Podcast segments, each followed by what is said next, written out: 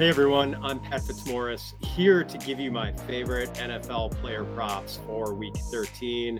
But before we get to my favorite player props, first, if you want to track all of your wagers in one place, check out the Betting Pros pick tracker at bettingpros.com slash pick hyphen tracking. It syncs up with your sports books to tally which picks hit and which ones miss, and it gives you a live look at what the public is doing so you can use real time tracking to determine which plays to make and which ones to fade.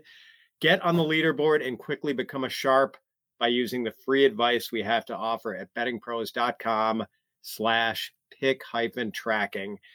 All right, let's get to the picks for week 13. And we're going to start with Mike White, Jets backup quarterback. He lit up the Bears for 315 passing yards in week 12. And now he gets to face another NFC West, uh, excuse me, NFC North team with a suspect pass defense. He heads up to Minneapolis to face the Vikings, who have given up a league high 7.8 yards per pass attempt this season. And the Vikings are the NFL's fifth worst opponent passer rating. Patriots QB Mac Jones lit up Minnesota for 382 yards on Thanksgiving night. And four days before that, Dak Prescott completed 22 of 25 passes against the Vikings for 276 yards. So, Vikings pass defense not good. Uh, Mike White has a good set of weapons. Jets probably are not going to be real run heavy with Michael Carter nursing an ankle sprain. And uh, the Vikings have some major issues at cornerback where Cam Dantzler is on injured reserve and rookie second rounder Andrew Booth is out for the year with a knee injury. So I like Mike White over 241.5 passing yards. I also like Derrick Henry over 84.5 rushing yards. And yeah, it seems like low hanging fruit to take the over on Derrick Henry rushing yardage. He has failed to clear this in two of his last three games averaging just 59.3 rushing yards over that stretch. But is there any doubt the Titans are going to keep feeding Derrick Henry the rock? I mean, that's what they do on offense, let's face it. So uh, Henry has cleared this number in seven of 11 games this season. And this week, he's up against an Eagles defense that is much easier to run on than to throw on. Philadelphia is giving up 5.4 yards per pass attempts. That is tied with Denver for the lowest mark in the league, but they're giving up 4.6 yards per carry to running back. So it's a little easier going on the ground against the Eagles than through the air. Last week, Packers running backs Aaron Jones and AJ Dillon combined for 20 carries and 107 yards against the Eagles. Uh, the week before that, it was Jonathan Taylor running for 84 yards. Back in week 10, it was Antonio Gibson and Brian Robinson of the Commanders combining for 130 yards against Philly. And in week nine, it was Texans rookie Dameon Pierce stampeding the Eagles for 139 rushing yards. So the Eagles can be had on the ground for sure. And uh, we know what the Titans are going to do. They pound it with Derrick Henry. I like the over on 84.5 rushing yards. One rushing under I like is Saquon Barkley under 71.5 rushing yards. We kind of have seen the Giants running game break down over the last couple of weeks. It started in week 11 with Barkley carrying 15 times for 22 yards against the Lions, and the Lions had been terrible against the run all season.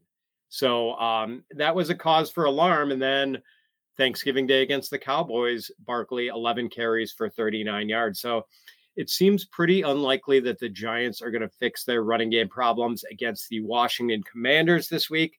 The Commanders rank fourth in DVOA against the run and are allowing only 79.8 rushing yards per game to running backs, seventh lowest total in the league. So Washington's good run defense against a slumping Giants run offense.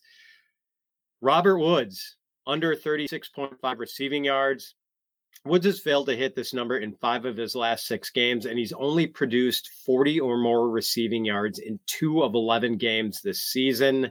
Uh, he has fallen behind Treylon Burks in the pecking order, and maybe even behind Nick Westbrook-Ikhine and some of the Titans tight ends too. Woods just not a big factor this year. Um, and he has a tough week 13 matchup against the Eagles. Just mentioned this with the Derrick Henry total that the Eagles are much better against the pass than against the run. They have allowed the fifth fewest receiving yards to wide receivers this year.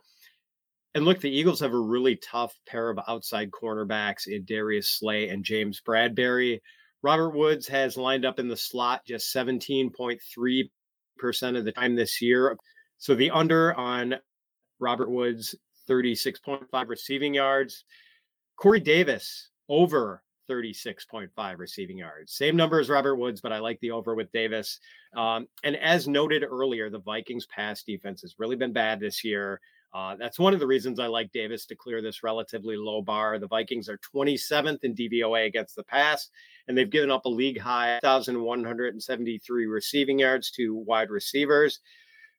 And as I mentioned, they have injury problems at cornerback with Cam Dantzler and uh, Andrew Booth both out. So, should be noted that over the first six weeks of the season, Corey Davis had averaged 5.5 catches and 58.5 yards per game before he sprained his MCL in week seven. Davis just got back from that injury in week 11, didn't play a full snap share in week 11.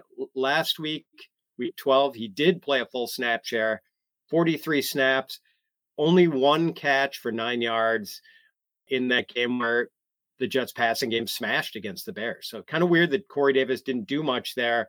But with Davis getting a healthy snap share against a bad Vikings defense, I really think this is a good percentage play for him to go over 36 and a half yards.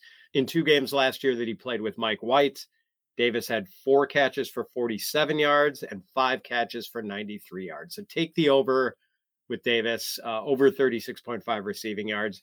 George Pickens, over 44.5 receiving yards. Pickens has topped this number in two straight games, and he has a scrumptious Week 13 matchup against the Falcons, who have allowed 2,140 receiving yards to wide receivers this season, the second highest total in the league, behind only the Vikings. And with Steelers running back Najee Harris dealing with an oblique injury, uh, pretty unlikely the Steelers go run heavy in this one.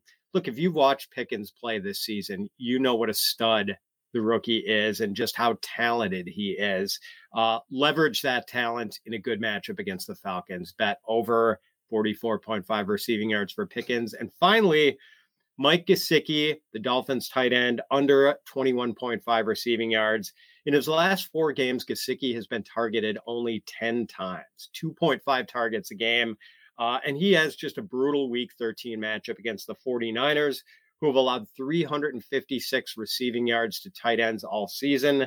That works out to 32.4 receiving yards per game. Gesicki is not even the Dolphins' primary tight end. He basically splits snaps evenly with Durham Smythe. Gesicki, uh, snap share on the year is 54%. So not even a full time player, and he is in a really bad matchup, has not been getting a lot of targets lately. Bet the under on Mike Gesicki with 24, 21.5 receiving yards. So just to recap my favorite seven week 13 player props Mike White over 241.5 passing yards, Derrick Henry over 84.5 rushing yards, Saquon Barkley under 71.5 rushing yards, Robert Woods under 36.5 receiving yards, Corey Davis over 36.5 receiving yards, George Pickens over 44.5 receiving yards, and Mike Gesicki under 21.5 receiving yards. That is going to do it for the Week 13 Pat Fitzmaurice player props. Good luck to you in Week 13. May all your bets come through, and may it be a profitable week. Good luck, everyone. We'll talk to you again next week. So long.